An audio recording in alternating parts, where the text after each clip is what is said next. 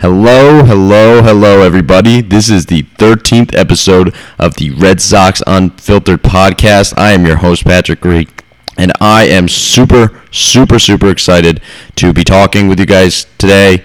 Um, we are we are recording right before Game Three, the rubber match of the Boston Red Sox New York Yankees series. Uh, with me, as always, I have Dave Latham on the end. Dave, say hello to everybody. How's it going, everyone? Happy uh, Yankee series to all. Yeah, it's a it's a fun time to be a Red Sox Yankee fan. And then also joining me is uh, Jordan Deco. Jordan, say hello to everybody. Hey guys, how's it going? Yeah, so we have experienced some really up and down baseball this series, which we're gonna obviously cover here in a sec. But man, this this series, guys. So we're gonna start with Friday, and we're gonna go from there. We're gonna do it chronologically, and again, we're recording before Sunday night's game, so the results of that are not known as of this um, broadcast. But yeah, we're gonna start with Friday game, which actually I was attending. Um, it was Red Sox Yankees had pretty good seats, so it was a very good view. Almost caught an Odell Beckham Jr. He was taking batting practice on Friday. Almost caught a home run ball from him. I was like two two rows away, but you know, next time Odell takes practice, I'll be there. I'll be ready. But um, yeah. So the game did not go very well. Uh, the Yankees beat up on the Red Sox with an 8-1 victory. They hit three home runs in the contest. Miguel Andujar, Greg Bird, and Aaron Judge all went deep. Red Sox really struggled. They failed to get anything going against CC Sabathia. Um, he allowed just one earned run in seven innings to Boston. Eduardo Rodriguez was shelled, surrendering five earned runs in six innings, including two home runs, and his strikeout to walk ratio, guys, in that game two strikeouts, two walks. That is not what you want. That is not what you want to see from Eduardo Rodriguez, who before these last two starts has been absolutely spectacular. There were we had a poll I think a couple episodes ago, and Erod was ranked like the second, besides like David Price and Chris Sale, the third most reliable pitcher on the Red Sox, or who the Red Sox fans trusted the most at the time. So I want to start out with this question, seeing as how now Eduardo Rodriguez has put back to back really poor starts against the Mariners and the Yankees. Um, I'll start with you, Dave. Are you concerned with Eduardo Rodriguez right now? I'm not that concerned, really, no, because we've seen this from Erod before. He's gone on great streaks and then suffered a little bit of inconsistency. And I'm going to be completely honest. I blame uh, Friday's Yankees game. I blame that solely on you for showing up, Pat. None of that happens if you're not there. That's so 100% true. Really, you should be pointing the blame at yourself and not Erod here. but um, in, all, in all seriousness, though, um, I do think um, Eddie's always been a little bit streaky, but he's always been more good than bad whenever he's been healthy. So I'm sure uh, I'm feeling pretty comfortable that good Erod is just around the corner and that this one isn't going to be the one that stays going forward. Um, I looked at uh, t- Christopher Smith, I think, was the one who tw- tweeted it out. Um, Eddie's fastball yesterday, it just wasn't working. Um, a lot of his pitches were sitting in the like low 90s to high 80s range, which is where his changeup normally sits. So he didn't really have any any uh, separation in his pitch velocity. So that's the biggest reason for the Yankee struggle. I don't know what happened against the Mariners. I don't know what was up with that, but that seems like something that's more like it fixes itself over time than yeah. any consistent thing we need to get worried about. Yeah, well, I, I would like to apologize for showing up to the game because, as Dave said, like I'm trying to put the blame on other people, but it was my fault for showing up. I'm the reason they lost. I apologize to everybody, but um, yeah. So Edward, like as you just said about and what Christopher Smith wrote about or tweeted about. Um, so I was looking up, I was doing some digging into Eduardo Rodriguez's past two starts. So he is mixing his pitch selection actually quite uh, drastically.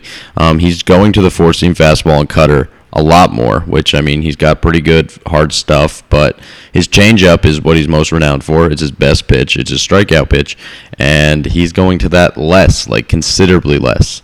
And as I said, the changeup is his best pitch, and it's not really surprising since he's using it less that his strikeout to walk uh, ratio over these last two starts are four to four. Four strikeouts, four walks. That's not good.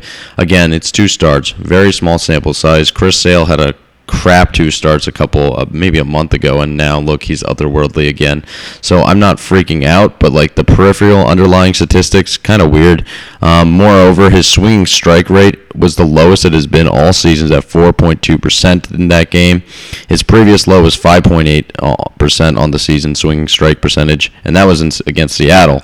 So the past two starts have been his lowest swinging strike percentage games of the season, and he usually hovers around 10%. So it's kind of weird, but I, I blame that all on the lack of changeups and the fact that I was in the stadium. Jordan, Jordan, what do you think about Eduardo Rodriguez? Are you concerned at all?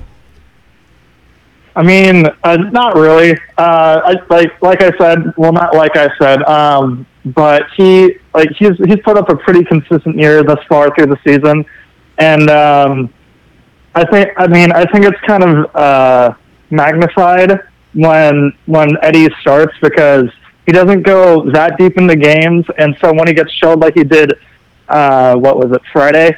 Uh, I think it gets a little bit magnified. I, w- I was watching. I was watching the game, and then I, I think I caught something on the Fox broadcast where he was saying the the location on his outside pitches didn't. He wasn't finishing them because they were still staying inside the zone. So mm-hmm. I mean, it was just an off night. But uh, overall, I, I think we should be, uh, you know, quite pleased with what what what he's done so far. Oh yeah, definitely. He's definitely had a very good season to date. Um, his ERA is north of four now, though. I'm not very concerned. It's just kind of like if he can use more changeups, I feel like that's an easy fix, easy solution. But I feel like it's interesting that he's mixing up his pitching this like this two game stretch when he's seen so much success uh, doing things almost in reverse. So that's kind of interesting to monitor in the next couple of starts.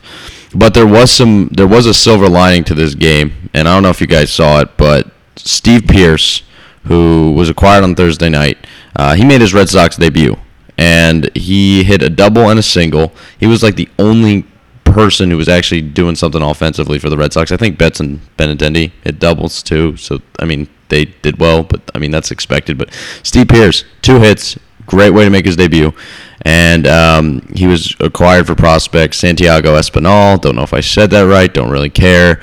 Um, he's a 23-year-old 10th round pick who is hitting pretty well in high A, but it's high A. He doesn't really have high expectations at this point.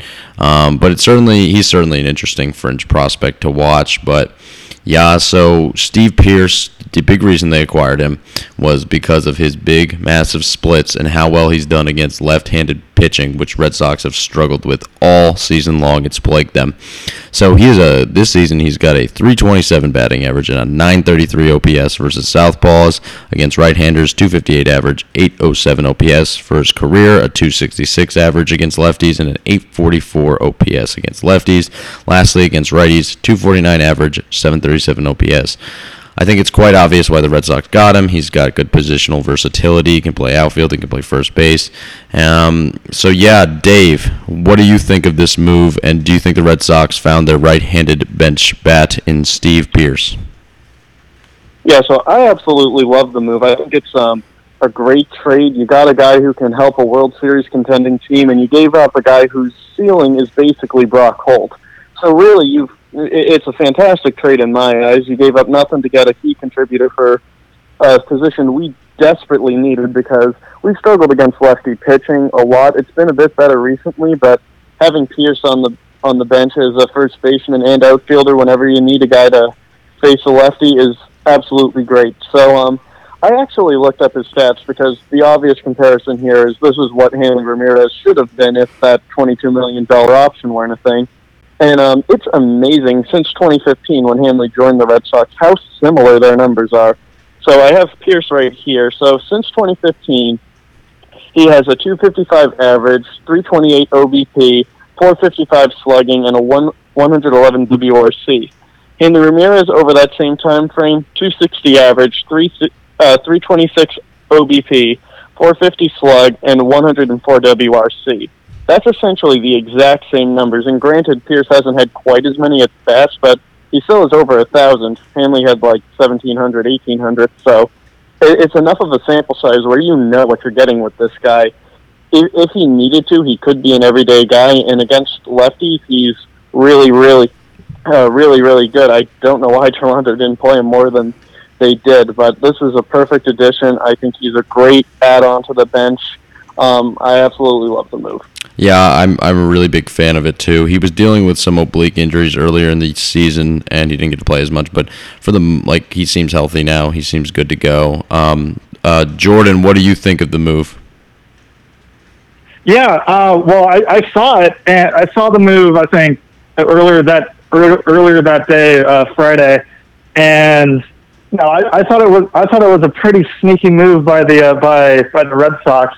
Um, and then and then he comes in and goes two for two uh, off of CC Sabathia. So I think, uh, like Dave said, I think it's a really nice pickup. Um, uh, gives us more left-handed. Well, well he, he bats well off of left-handed pitchers, um, and then he brings some more some more first base infield depth. So, yeah, like I thought it was a very sneaky move, but it's kind of what we needed, uh, yeah. and he kind of proved it uh, that game. So, good good for the Red Sox. Definitely, and they didn't have to break the bank for it um, the Red Sox don't have a great farm system, and they didn't have to give up much. I, again, Espinal is not a wonderful prospect. He's an okay prospect, but he's nothing they're probably ever going to miss. So I really like this move for a team that's trying to win now, and obviously that's what the Red Sox are doing. Uh, Steve Pearce is actually the second player in Major League history um, to play for now for every single American League East team. So, uh, congrats to Steve Pearce. He's made it through the Blue Jays, the Rays, the Orioles, Yankees, and now he joins the Red Sox. Can any of you guys name? This is some trivia question for you. I'm going to put you on the spot. Can anybody name the other player to do that? He's he's pretty recent. Anybody have an idea? Oh, oh boy. Um, I was not prepared for this trivia question. Yeah, I.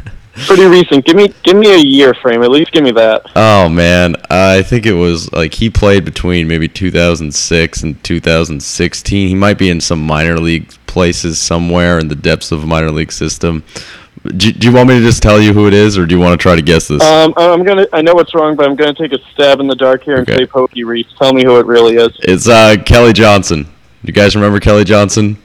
Anybody? Yeah. Yeah. I, I remember him. Yeah, which is weird because I don't remember him ever playing in a Red Sox uniform, and but I guess he did at one point. He played for the Yankees, Orioles, Rays, and Blue Jays. I hope this stat, this uh, trivia question is actually correct. I'm 99% sure I saw it somewhere. So yeah, that's a fun trivia question for you guys. Hopefully, it's an actually true trivia question, but we'll move on for now.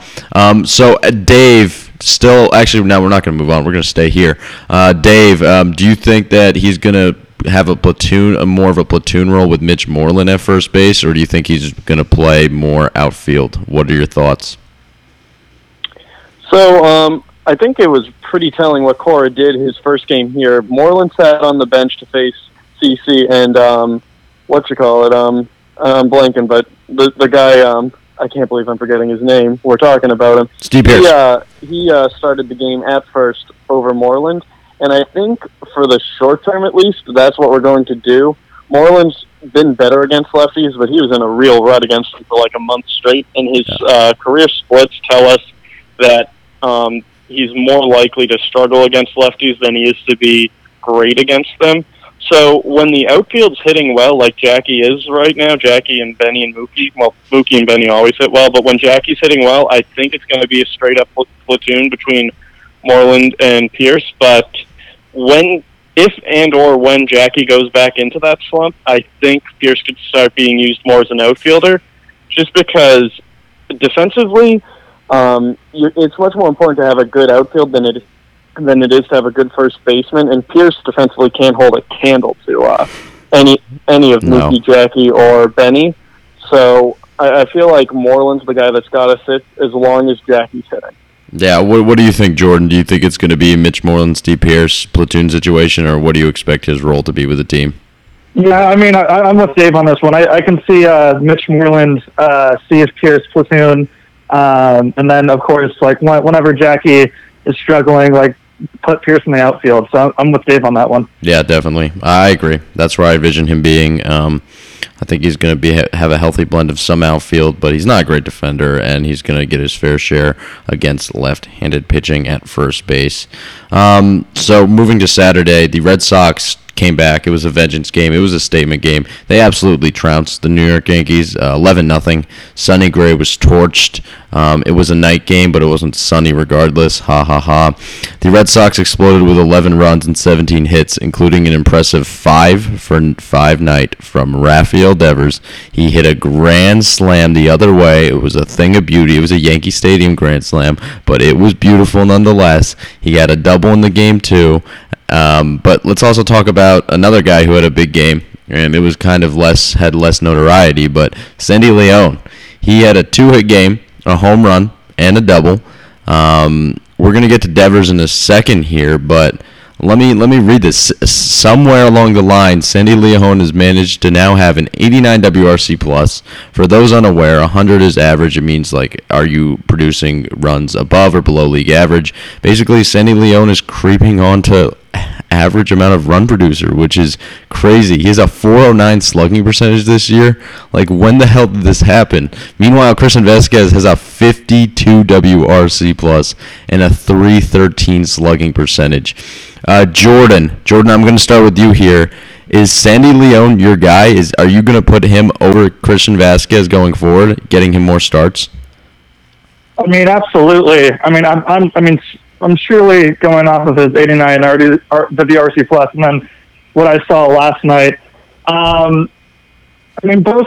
I think both catchers like generally like need a hit a little bit more, but like if we're talking about Leon over Vazquez, like I, like I'm I'm more confident with Leon. Um, yeah. Like if you can give me like a clutch double or like a clutch hit, uh, in the like late in the game, like that's I mean that's what we saw last night, and so I think Leon's going to be my guy from now on, and then like we'll take it from there. But I mean, Leon, Leon's been the more consistent hitter, I think, out of out of the three. I think yeah. to me. For sure, and it was really surprising because I thought Leon, like if we had like the, the trio of Blake Swihart, who's not really a catcher, I guess anymore, Sandy Leon, Christian Vazquez, I would have said Sandy Leon's probably producing the least offense, but now he's producing the most, and it's by a really marketable margin. So good for Sandy Leon, and he's a better defender than Christian Vazquez too. Dave, what are your thoughts on this? Is Leon your guy going forward? Well, I have a soft spot in my heart for the Sandy man. Uh, everyone who listens to this podcast knows that. So really, Sandy's always been my guy. But objectively looking at it from a pure number standpoint, right now he's the hot hand. I think we should roll with him more so than we do Vazquez. But both catchers just are very streaky hitters. Um, I don't think this run of Sandy, like in, in my heart, I want to say it'll go on forever, but in my brain, I know it won't. There's going to be cold Sandy again, so I can't say stick with Leon like the rest of the season because for all we know, this is falling off a cliff starting today, and Vazquez will pick it up because he had a decent hot stretch. I want to say a few weeks back. Vazquez did so it's not like he's been completely hopeless out there. So I think you kind of just need to ride the hot hand, barring a trade, which we've already covered on a few other podcasts. I don't think we're going to make for a catcher. I think you just kind of have to run with the hot hand. Whichever guy's better, just roll with it for as long as you can until he goes bad, and hope the other one picks it up. Yeah, I agree with that. I think they're both incredibly streaky. I don't think either is particularly good at hitting baseballs, but whoever's riding the BABIP luck train, you know, you ride that and, and you get your offensive production out of it. Yeah, I we last week we talked about our, if they're going to upgrade a catcher. Like as the weeks go by and we're getting closer to the trade deadline, my hopes are kind of dwindling. I don't think it's going to happen anymore. But yeah, Sandy Leon, the only active MLB Hall of Famer, is. Uh, he's he's on a nice streak right now, guys. So I'm I'm happy for him. Um, another guy. This is the guy we said we were going to get to here in a sec. Uh, Rafael Devers put a clinic. Uh, in last night's game. So for the month of June, he has a 115 WRC plus and an 815 OPS. Quietly, he has put together a 1.2 fWAR season, which I that kind of surprises me a little bit. And that's close to Mitch Moreland's WAR number. Again, it's WAR, so take it with a grain of salt. It's not the end all be all, but it's definitely cool for comparison purposes. Um, so, Dave, what are your thoughts of Rafael Devers' hot streak in June and his value going forward? All right, well, I need to run a bit of a victory lap here. I'm in my Rafael Devers t shirt right now, and I am just hyped out of my mind that this guy's figured it out. Um, because you know, he first off he comes up into the majors at 20 years old, and he starts contributing. And not only contributing, he was one of the best hitters on a team that won 93 games. How many how many guys are capable of doing that? He uh, suffered some regression early in the year, which was expected, albeit uh, I didn't think he was going to su- to struggle as much as he did. But he's turning it around. Um, if you want, if you want to thank JD Martinez for noticing a niche in Devers' swing, do that. If you want to just say Devers is kind of adjusting to major league pitching, you can do that too because they're both true. Rafael Devers really has no ceiling as a hitter. He's able to hit the ball with power to every part of the field, and it's just phenomenal to see this kid kind of grow up, and especially the work he does against the Yankees. Um, I actually just before I went on the podcast, I posted an article about um, how Devers is sort of taking the title of Yankee killer away from David Ortiz and becoming essentially sort of taking his role in the lineup as the guy whose job it is to ruin Yankees' hopes and dreams. So in his career uh, versus New York at Yankee Stadium, he's hitting 326, three uh, average, uh, 354 on base percentage, 500 slugging, and he has a WRC of 132. He's hit uh, two home runs, and he's hit two more at Fenway against the Yankees. Granted, it's only come in 12 games, but there's really all the peripherals say this is here to stick.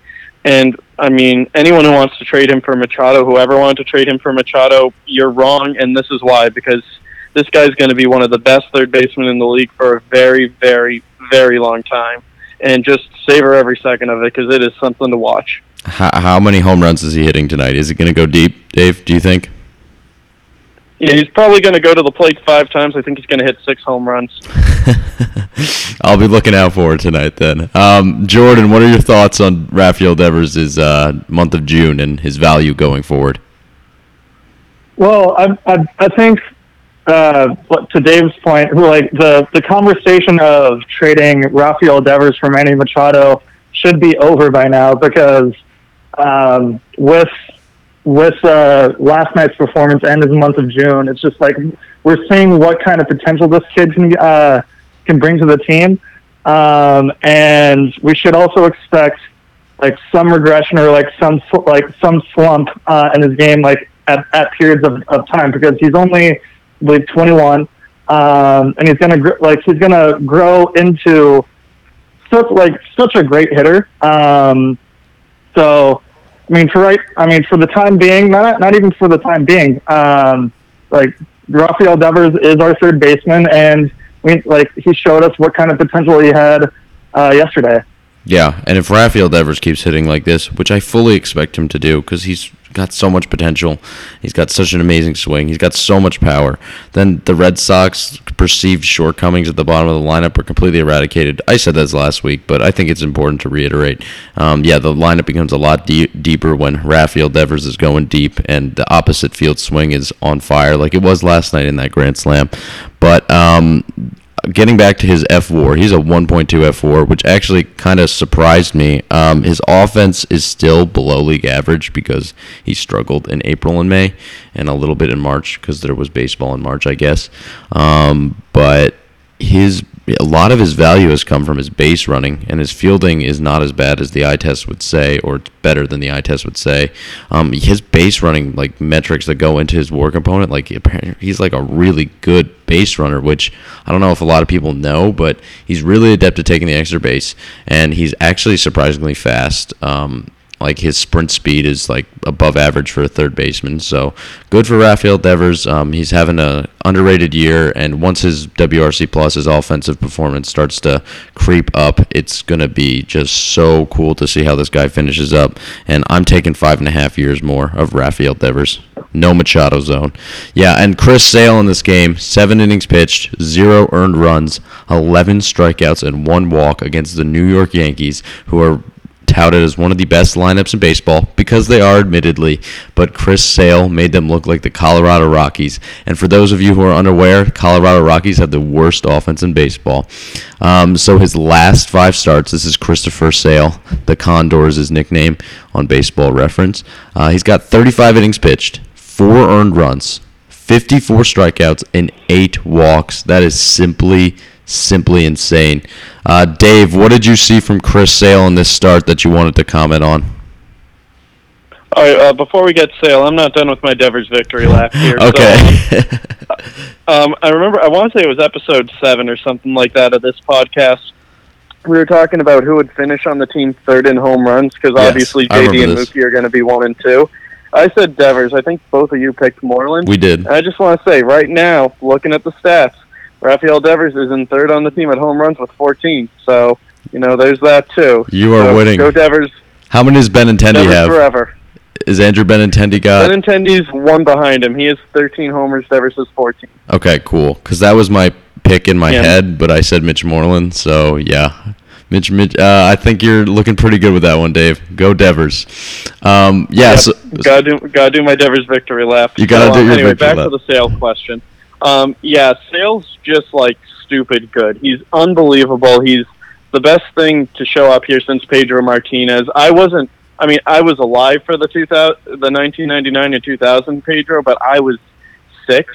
So I mean, I don't really, I, I don't remember it clear enough. And what I do remember, I was too young to appreciate what I was seeing. So for me, this is the best pitching I've ever seen in a Red Sox uniform, and honestly, it's not even that close. We all love Jon Lester, but Jon Lester couldn't do anything like this. There's only a handful of guys in baseball that can do anything close to what Sale's doing right now.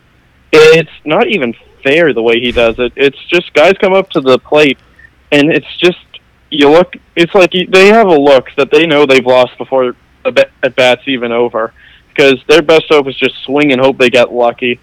Um, he's just one of the most dominant forces in all of baseball, and a lot of people kind of give him crap, saying like, "Oh well, he he get he gets all these great numbers against bad teams. He's just regular against good ones." Well, look at yesterday's game. If the Yankees aren't a good team, I don't know what is. yeah. Oh, Chris Sale, wonderful performance. Jordan, Jordan, what do you think of Chris Sale's performance?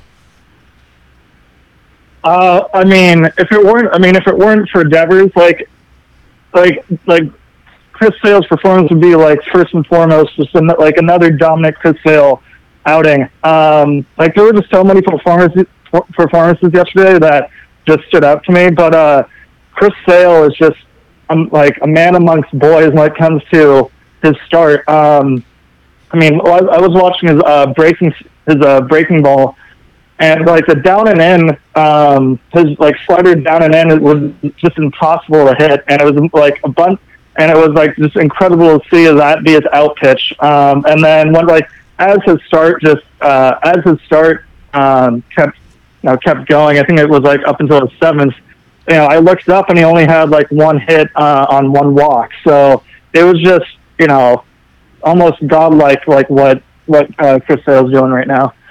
Yes, Chris Sale is the master. He's doing so well. And again, as I listed those statistics over his last five starts, that's very Chris Sale esque, but that's even like better for Chris Sale standards. That's that that that is crazy.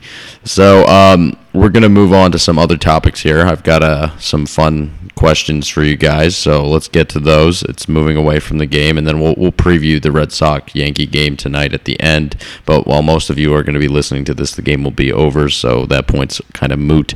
Um, the Red Sox acquired somebody else, not named Steve Pearce, earlier in the week, and he goes by the name of Brandon Phillips. That was a minor league deal, and he's working out at the low. I think he's in Fort Myers, working out right now to get in shape. Um, Dave, what do you think of the Brandon Phillips acquisition, and what kind of role do you envision him playing with the team going forward? I really like the acquisition. Um, obviously, we don't have the greatest farm system in the world right now, and we don't really have a great solution at second base. So, trying to find a guy, we pretty much had an option of give up what little we have left, or get a guy like Brandon Phillips. My money, I wrote an article about this how Jed Lowrie would have been my preferred trade target because he was entering a contract year, and I didn't think his value would be that high. We wouldn't have to give up too much to get him. But I do like Phillips because now we really can hold on to whatever we want. He'll be in the majors before long. He has like millions of opt outs in his contract for if he's not in the majors by a certain date. So um, it looks like the writing's on the wall for Eduardo Nunez and Blake Swihart. I expect they'll try to trade Swihart, and if they can't do that, they'll probably let him go. He's the first one off, but I really don't see Nunez sticking around too much longer as uh, the third second baseman. So um, I think Phillips is a pretty good player. Um, it does sort of signify that we don't know if or when Dustin Pedroia is coming back.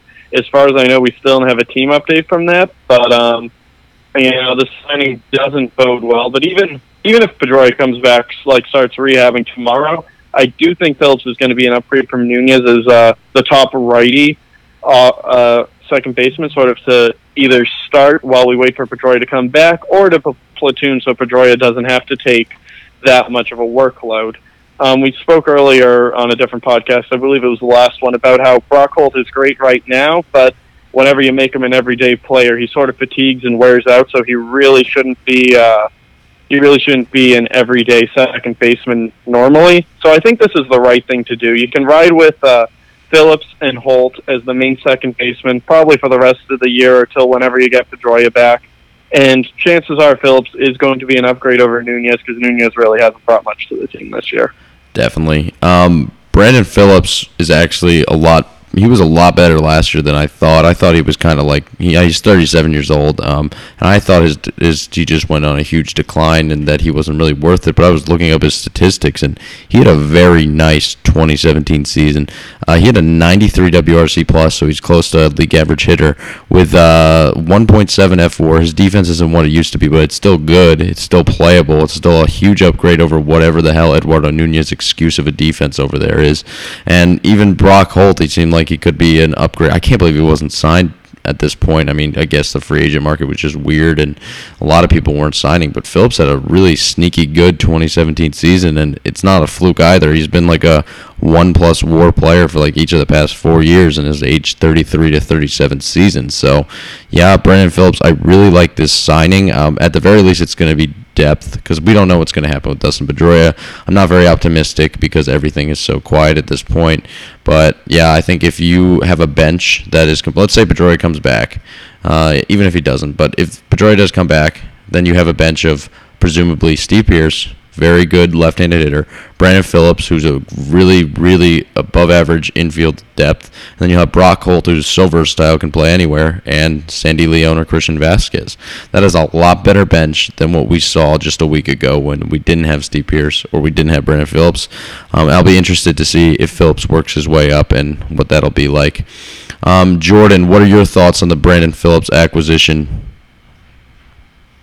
Yeah, I mean, I'm I'm with Dave. I think Dave covered it pretty well. Where, um, I mean, in, in terms of the the Dust situation, um, I think I think we picked up a really good a really good uh, a really good glove, like a starter starter level glove. He's a former All Star, um, and in terms of like Dustin Pedroia, whenever like he's planned on coming back, we can platoon him with uh, with uh, Pedroia. And then in terms of Nunez and and uh, at second, I mean, he, I mean, he's he hasn't been uh he hasn't been slipping the bill in terms of in terms of production at or at at uh at second base, whereas he's not been playing the you know level of defense that we want him to. So.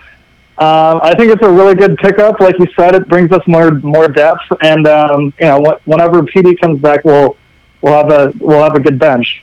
We'll figure it out. We'll figure it out. Yeah, and I'm a huge fan of depth, especially because the Yankees have like seemingly a bottomless pit of depth. They like they're so deep in every facet of their team, um, and it's very important. So I'm happy that the Red Sox are getting a deeper team, and it's coming at a relatively low cost. It's not coming at the expense of major prospects or lots of money. Uh, Brandon Phillips and Steve Pearce were cheap acquisitions, good bench pieces. Um, but now we're going to move on to something else.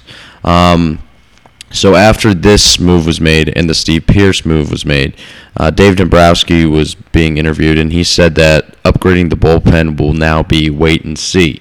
He went on to say that he wishes to see how Stephen Wright, Drew Pomeranz, and Tyler Thornburg progress before deciding if they want to upgrade the pen.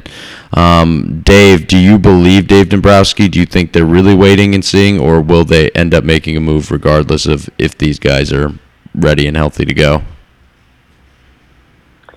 So I don't really ever take anything Dombrowski or really anything general managers say at, tra- at a face value because if you're playing your hand that like out in the open, you're probably not going to get too many deals on the too many great deals in the trade market. Dombrowski needs to create the appearance that um, he's comfortable with the bullpen, sort of the way it is, because otherwise, like if he just came out and said, you know, yeah, we need a bullpen arm. We need one badly. We will do anything to get one. All of a sudden, the asking price for anything just went right through the roof because other teams know you're desperate.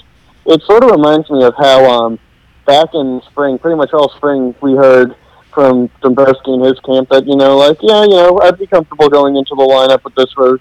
With uh, I'd be comfortable going into the season with this lineup. Back when we didn't have JD Martinez, the plan was always to sign Martinez. But if you say we need a power bat right here, right now, Martinez probably would have done an extra fifty million or something, you know.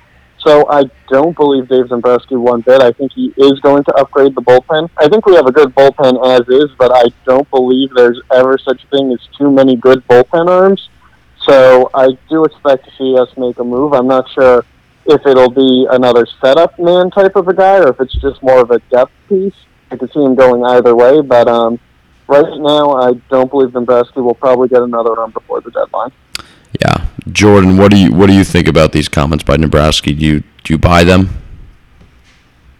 Um, I mean, at, at, at face value, when it, when he, when he says he's wait and see, um, I thought it was a, a pretty bad.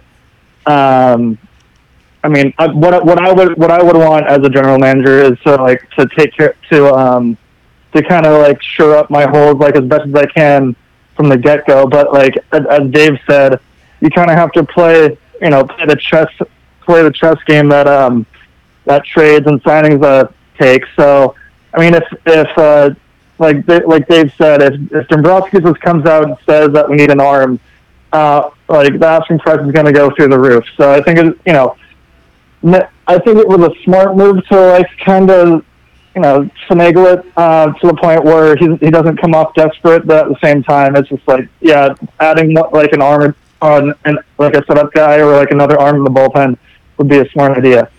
Yeah, and we talked about potential guys they could go after. Um, um, in last week's episode, we I think we all chronicled a bunch of guys, but there's actually now a rumor that the Red Sox are being connected with Raisel Iglesias. I mean, at by the end of the trade deadline, I expect them to be like connected with like every major reliever.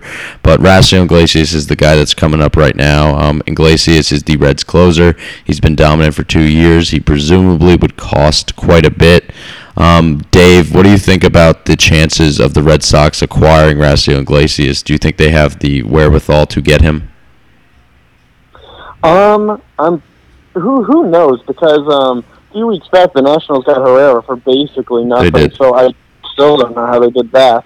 But um, I've got to imagine that trade's more the outlier than the exception, especially when I believe Iglesias still has a a few more years of team control left. I, uh, is that right, you? Now yeah, yeah, uh, yeah, yeah. He, he does. I think he's got two or three years after this. I think he's. I don't even know if he's reached arbitration. To be honest with you, if he did, he's really early into it. So. Yeah. So I, I gotta imagine because of that, Iglesias is gonna cost a pretty significant amount of uh, of a value to get. I'm not sure if we have that value because Dombrowski for everything he is in terms of dealing minors. Once the guys make it to the majors, he sticks with them. So I don't see us trading any of the guys currently in the major league roster, and I don't really see us having anything in the minors that would entice the Reds enough. Like maybe if you threw Jalen Beeks in with like a few of our other like high upside like AAA guys, basically the entire Pawtucket Red Sox, yeah. maybe then you could get a trade. But I really don't see even that happening. I think. um I I think uh, we got to shoot a little bit lower than Iglesias, but yeah. who knows? You know, it's been a weird year uh, trade wise, so anything could happen. It definitely could, and I think it's weird because the the, the Padres were asking for Rafael Devers for Brad Hand, and Raisel Iglesias is probably like close to the same value, maybe even more valuable. And I don't know what the Red Sox would be able to give the Padres that will like match a package of Rafael Devers. If that's literally what the market is, I doubt it is. Um, as you said, we saw Kelvin Herrera go for like three lower level reliever minor league prospects from the Nationals, and if the if it's more of a buyer buyer's market, which it probably will be a buyer's market because that's the way the game's going. But maybe the maybe the Red Sox can put together a package depending on how this trade deadline you know goes. But we'll definitely see on on that regard. Um, Jordan, what do you think? Do you think that the Red Sox will be able to acquire Raisel Iglesias, or if they even have the the wherewithal to get him? Um, you know what? Uh, I mean, I really like uh, Raisel Iglesias. I think he's kind of like because he's with the Reds. Uh, I think he slides on, under the radar a little bit, but yeah, he's like he's, he's a very valuable pitcher. Um, in terms of if we could get him, I mean, it yeah, it all depends on like what we can put together as a package. Um, so that's that's kind of my concern. Is like, yes, it would be great to get him, but do we have enough? Uh, I mean, we'll we'll have to see because you guys are right. I mean, um, Kelvin Herrera uh, was dealt to Nationals for pretty for pretty much nothing, and then um, I think who's the other one? Colome. Colome. Yeah. I mean, nothing. Alex Alex Colome was kind of dealt. I mean, for for a little bit more, Mm-hmm. but at the same time, it all depends on what on what the Reds are looking for. Yeah, yeah, it definitely. We'll see how that goes. I think it's going to be a buyer's market just because that's what it was last year. But relievers are really valuable, especially at like this time of year when you're making those postseason push. So we'll see what kind of market develops for Iglesias. But man, having Raisel Iglesias as your eighth inning guy, holy crap, that would be some like I, I like to dream. I've been dreaming about JT Realmuto in a Red Sox uniform since about April twentieth when Christian Vazquez was like batting like a hundred. But you know, I, I I can dream. That that's where I'll go with that. It'll be a dream. I don't think it's gonna happen, but it'll be interesting to see if that what kind of market develops for him. Um, and now we're gonna we're gonna segue into our last topic here, and it's gonna be a pretty interesting one. So. Blake Swihart is uh, not doing very well, guys. You you probably know this. He is a six WRC plus, a six WRC plus. Uh, do I need to repeat that one more time? He has a six WRC plus, and he has a negative 0.6 F WAR. And I mean, the guy never plays, so that is incredible. How you so bad. Um, and he obviously had a high prospect prospect pedigree at one point, and it, he doesn't have any options remaining, so you can't put him in AAA. Um, and I know Dave already talked about this when we were talking about the Brandon Phillips and where he fit into the team. Um, but Dave, Dave, do you think it's time for this Blake Swihart experiment to end? Yeah, I think uh, time's up for Swi- time's up for Swihart. Back uh, when we had Hanley and Swihart couldn't even see the field, I was very much in the free Swihart camp just because he had a pretty decent year in 2015 when he was, which was really the last year he was fully healthy. And you know, I thought he's probably not defensively going to be a catcher, but I thought there was enough there that um, he could at least be a solid contributor off the bench. Bench if he got his chance. He's had his chance, and he just he he just doesn't have it anymore. I want to think that there is a good ball player in there somewhere. I don't want to think that the Red Sox killed him like all on their own, and there's no hope for getting him back. But this is a team competing for for the division, and it's never been as important to win the division as it is now because the one game wild card is just a load of crap. It's stupid, and you really don't want to have to be put into that situation. Putting Swihart on the field is actively hurting is actively hurting the team, and maybe you can include him as sort of a bonus in a trade deal for a team that thinks they can salvage him, or maybe you just have to straight up get rid of him. But right now, he's a wasted roster spot. So, I mean, I'm sorry, Blake. Whatever happened with your ankle back in 2016, just like it ruined him. It really did. So, I feel bad for the guy. He was a great prospect, but time's up. Yeah, I agree. And uh, Blake Swihart's grandma actually follows us on Twitter, so I'm gonna try to keep this uh, PG relatively nice and civil here. But um, yeah, Blake Swihart is has not been producing like we thought he would. He's uh, it, it's been frustrating. It's been maddening. I mean, there is something to say that he's not getting consistent at bats, and that's hard. That's difficult. But at the same time, like he's not a plus defender. He's not a plus base runner. Like you need to hit. Like in in the limited opportunities he's been given, and he's been given some more opportunities since Hanley Ramirez departed, but still not that many. Because when he has been given them, quite frankly, it's they've not been very good. And I yeah, like you said, maybe there's a good ball player in there, but it's it's time for this to end, um, especially when they if Brandon Phillips starts to make that ascent up the Red Sox minor league system. Maybe even Tzu-Wei Lin would be a better option right now. I will not. I will. I refuse to say Sam Travis is a better option right now. But um, yeah, maybe. Oh Zoo- God, no, never go, never go there. I really did not want to go there, so maybe Tzu-Wei Lin because I, I love myself some tsunami. So maybe if you make that move, I would not be opposed to that. Uh, Jordan, what do you think? Do you think it's time to put, pull a plug on this Blake Swihart experiment? Yeah, I mean, I was I was optimistic like uh, like Dave was when Hanley was released, and or like it seemed like and uh, you know Swihart got some more opportunities, but now he's got not more opportunities, and it's not really amounted to uh, to anything better. So unfortunately, um, even though I like the guy, he has to has to go. Yeah, Blake Swihart, it's been real. Um, if Dave Dombrowski is listening to this, because I know he does every week, um, maybe you should do that, get on that. But yeah, uh, in other news for the Red Sox, Michael Chavis, who is one of the two Red Sox top 100 prospects, is actually going to be returning from his PED suspension. I believe he will start in Double A Portland, and that should be soon. That is near Dave's house. So uh, is he starting in Portland? Do you guys know? Is that correct? That's that's what I'm. I'm like ninety percent sure he is. Yeah. Yeah, Dave, go check him out in Portland. See see what you can scout and gather, and then report back like the next episode, and, and we'll talk some Michael Chavis. Does that Oh, yeah. sound good? Yeah, yeah. I mean, hell, if you want a scouting report, I've got one for you right now. Give it, give it. I want to hear it. Based on last year. Yeah, give it. Okay, so um, Cha- Chavis, from what I saw, now I moved up to Portland in uh, 2016, like probably around May, early June. So I got to see a lot of really great players come down there. I was there when uh, Vincata, Benintendi, uh, Devers, and a few Ooh. other guys that are in the pros. Not necessarily all with us, but they're all around. The, they're all around somewhere. So I saw a bunch of really good players come through, and Ch- Chavis was one of them. And he as much as Red Sox fans won't like to hear it, I didn't see a guy who's anywhere close to that level. I mean, those guys are all stars and they're going to Yeah. be superstars. The best I see, Cha- uh, the best I see Chavis being is um, a pretty decent like bench guy. I really don't think he has the bat consistency to be um, to be a like everyday major leaguer. I mean, maybe I'm wrong. I'm not a professional scout by any means, but I, I think he's a guy that can come off the bench.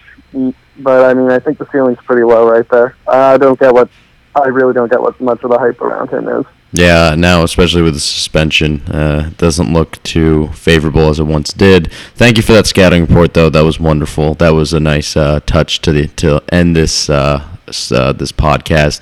But before we do, we got a preview real quick. The Red Sox and Yankees have their rubber match of the series. It's going to be Game Three. David Price will take the hill, opposing the very formidable Luis Severino, who is the Yankees ace. We had our ace going last night. It should be a great game to watch. Like after these two blowouts, the Yankees blew the Red Sox out Friday, and then the Red Sox blew the Yankees out Saturday. I am so so wanting to see like a dog fight. Like I want to see a back and forth match here. Like I don't care if it's low scoring. Like I want it to be close. Like I want to feel the intensity. Granted, I wasn't complaining about the 11 and 0 win the Saturday night, but I certainly was complaining about the 8 and 1 uh, blowout in the game I went to on Friday. But yeah, it, I'm excited for tonight. It should be a good game. Um, the lineups came out. There's nothing really big to talk about there. Steve Pearce is not playing. Um, Mike Mitch Moreland's plugged in there. Um, but yeah, that'll do it for this episode of the Red Sox Unfiltered podcast. Uh, Dave, do you have any departing thoughts you'd like to share with the people? Uh, no, I think we've got it all out. Uh, go Red Sox. Let's take the last one. Let's do it. Jordan, departing words. You know what? I have to go back to uh, last night's game, uh, which was like the two out hitting that you know led to the uh, Rafael Devers grand slam. It was just, Yeah. it was like that that small aspect of uh, of last night's game was kind of what caught my eye, and it was, it was a beautiful thing to see. Definitely. Two out hitting, anytime hitting. One out hitting, no out hitting. Red Sox, I want them hitting tonight. Uh, and that'll actually do it this time for the Red Sox Unfiltered podcast. This is episode 13. You can follow us or subscribe. You don't follow on iTunes. You can subscribe to us on iTunes and listen to us there. We are also on SoundCloud, and we are the official uh, featured site of the Grueling Truth Network, the official Red Sox site. And you can listen to us on iHeartRadio. You can listen to us on Spreaker and on YouTube and probably other things.